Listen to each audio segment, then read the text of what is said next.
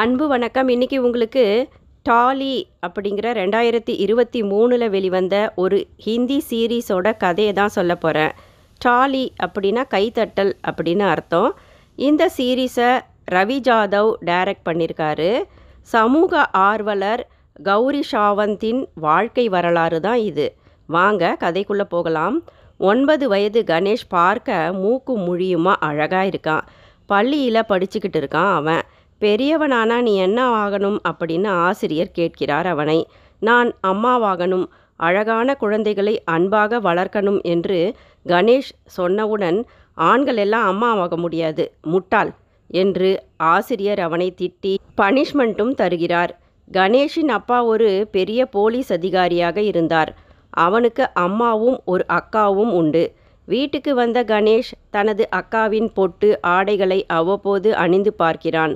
அவனது பிறப்பு ஆணாக இருந்தாலும் ஒன்பது வயது ஆனவுடன் அவனது மனம் ஒரு பெண்ணைப் போலவே சிந்திக்க ஆரம்பித்துவிட்டது உடலிலும் பெண்ணை போன்ற மாற்றங்கள் ஏற்படுகிறது அவனுக்கு. ஒரு விழாவில் பெண் வேடமிட்டு மிக அருமையாக நளினமாக நடனமும் ஆடுகிறான் கணேஷ். அனைவரும் அவனை ரசிக்கின்றனர். ஆனால் இதை பார்த்துவிட்ட கணேஷின் அப்பா சிறுவன் கணேஷை அடித்து அவமானமாக திட்டுகிறார். மகனின் திடீர் மாற்றம் அவரை உலுக்கியது. சமூகத்தில் ஒரு மிடுக்கான போலீஸ் அதிகாரியாக சுற்றி வருகிற அவருக்கு மதிப்பு மரியாதை ஊர் என்ன நினைக்கும் என்பது பற்றிய கவலை. மகனின் மனதை நிதானமாக புரிந்து கொள்ள தெரியவில்லை அவருக்கு. கணேஷுக்கு மிகுந்த ஆறுதலாக இருந்த அவனது அம்மா அன்புடன் அவனை புரிந்து கொள்ள ஆரம்பித்தாள். திடீரென்று அவனது அம்மாவும் நோயுற்று இறந்து போகிறாள். கணேஷை இப்போது பார்த்து கொண்டு வந்த அக்காவும் திருமணமாகி சென்று விடுகிறாள். அப்பாவுடன் தனித்து வாழ்ந்த டீனேஜில் இருந்த கணேஷ் ஒவ்வொரு நாளும் பயந்து பயந்து தன்னை மறைத்து வாழ வேண்டியதாக இருந்தது.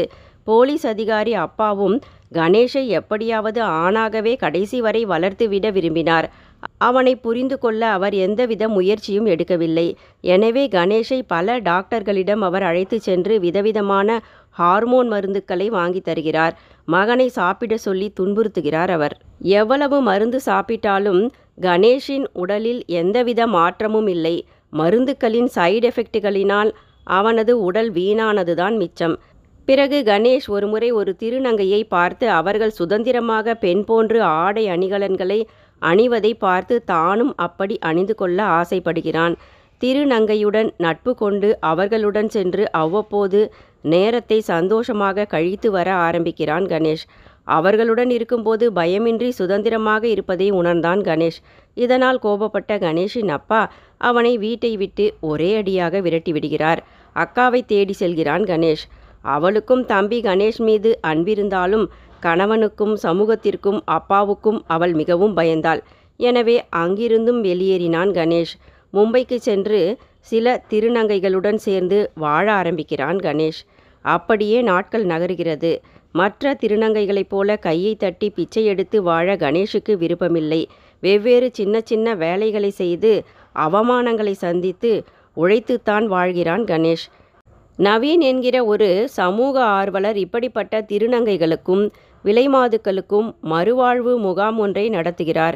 அவருடன் கணேஷுக்கு நட்பு ஏற்படுகிறது. பெண்ணைப் போலவே இருக்கும் கணேஷிடம் பலர் தவறாக நடக்க முயற்சி செய்கின்றனர். அவர்களிடமெல்லாம் கணேஷ் எப்படியோ தப்பித்து வருகிறான். அவனுக்கு அது பிடிக்கவில்லை. நவீனுடன் சேர்ந்து கணேஷும் ஹெச்ஐவி எய்ட்ஸ் பற்றிய விழிப்புணர்வு முகாம்களுக்கு சென்று தனது சமூக தொண்டினை செய்ய ஆரம்பிக்கிறான். சமூக ஆர்வம் அவனது வாழ்க்கையை மாற்றியது.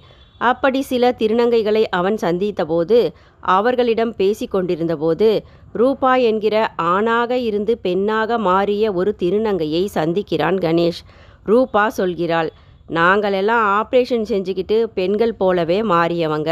எங்களின் வழி உனக்கு எப்படி தெரியும்?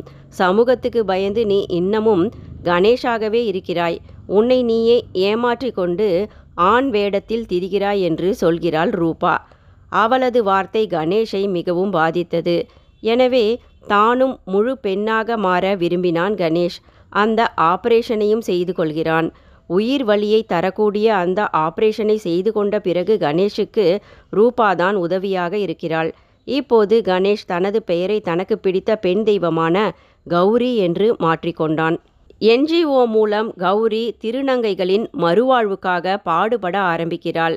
பிச்சை எடுப்பதையும் பாலியல் தொழிலில் ஈடுபடுவதையும் தடுக்க முற்படுகிறாள் கௌரி. அவர்களை படிக்கவும் கைத்தொழிலை கற்று இந்த சமூகத்தில் மதிப்புடன் வாழவும் வேண்டும் என்று எடுத்து சொல்கிறாள் கௌரி.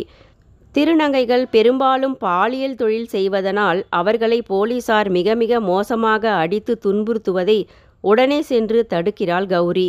சமூகத்தில் பலர் திருநங்கைகளுக்கு வேலையும் கொடுப்பதில்லை அவர்களை அவமானப்படுத்தி விலங்குகளைப் போல அடித்து துன்புறுத்துவதை எதிர்த்து குரல் கொடுக்க ஆரம்பிக்கிறாள் Gowri.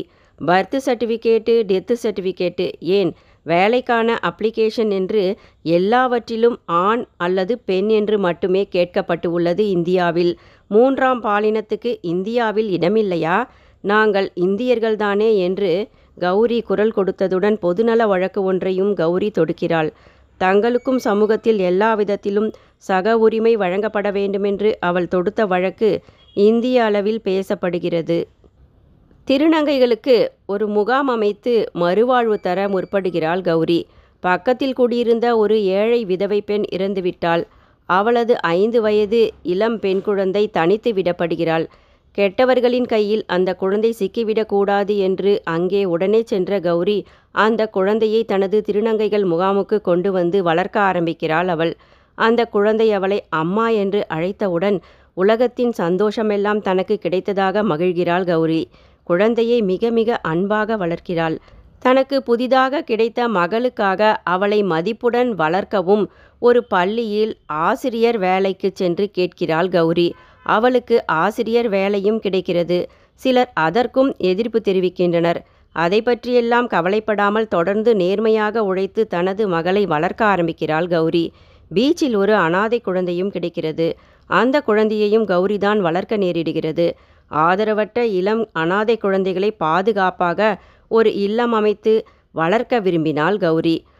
அதற்கும் இந்திய சட்டத்தில் திருநங்கைகளுக்கு சட்டப்படி அனுமதி இல்லை என்று தெரிந்தது கௌரிக்கு. அனாதை இல்லம் அமைக்க அனுமதி வேண்டி பொதுநல வழக்கு ஒன்றை தொடுக்கிறார் கௌரி. வழக்கில் வெற்றி பெறுகிறாள் கௌரி. இந்திய அளவில் அவளது சேவை பேசப்படுகிறது. இந்தியாவில் அதன் பிறகுதான் மூன்றாம் பாலினத்துக்கு சட்டப்படி சம உரிமை கொடுக்கப்படுகிறது. எல்லா தரப்பிலிருந்தும் கௌரிக்கு பாராட்டுகள் குவிகின்றன. ஒரு பொது நிகழ்ச்சியில் பெண்கள் கௌரியிடம் கேள்விகளை கேட்கின்றனர். திருநங்கைகள் கையை தட்டி கண்களை உருட்டி பணம் கேட்பது எங்களுக்கு பயத்தை தருகிறது என்று கேட்டனர். அப்போது கௌரி சொல்கிறாள் பெற்றோர்களாலே விரட்டியடிக்கப்பட்டு சமூகத்தினரால் அவமதிக்கப்பட்டு படிப்பு வேலை உணவகம் ஹாஸ்பிட்டல் என்று எங்கு சென்றாலும் எங்களுக்கு சேவை நிராகரிக்கப்படுகிறது. நாங்கள் இந்த பூமியில் மக்களுக்கு மத்தியில் வாழ தகுதியற்றவர்களாக அருவருக்கப்பட்டு விரட்டியெடுக்கப்படுகிறோம் உங்களின் அன்பற்ற வெறுப்பினால் திருநங்கைகள் பலர் முரட்டுத்தனத்தை கையில் எடுக்கின்றனர். உண்மையில் அவர்கள் பயந்த கூச்ச சுபாவம் உடையவர்கள் அன்பிற்கு கட்டுப்பட்டவர்கள் என்று எடுத்து சொல்கிறாள் கௌரி. இன்னமும் இந்த சமூகம் மாற வேண்டும். எல்லோரும் அவரவர் வாழ்க்கையை சமமாக வாழவே இந்த பூமியில் பிறந்தோம். எல்லோருக்கும் இங்கே இடமுண்டு. ஒரு குழந்தைக்கு தாயாக வேண்டுமென்று தனது இளவயதில் கனவு கண்ட கணேஷ் இப்போது கௌரியாகி பல அனாதை குழந்தைகளுக்கு தாயாகி வளர்த்து வருகிறாள். நன்றி.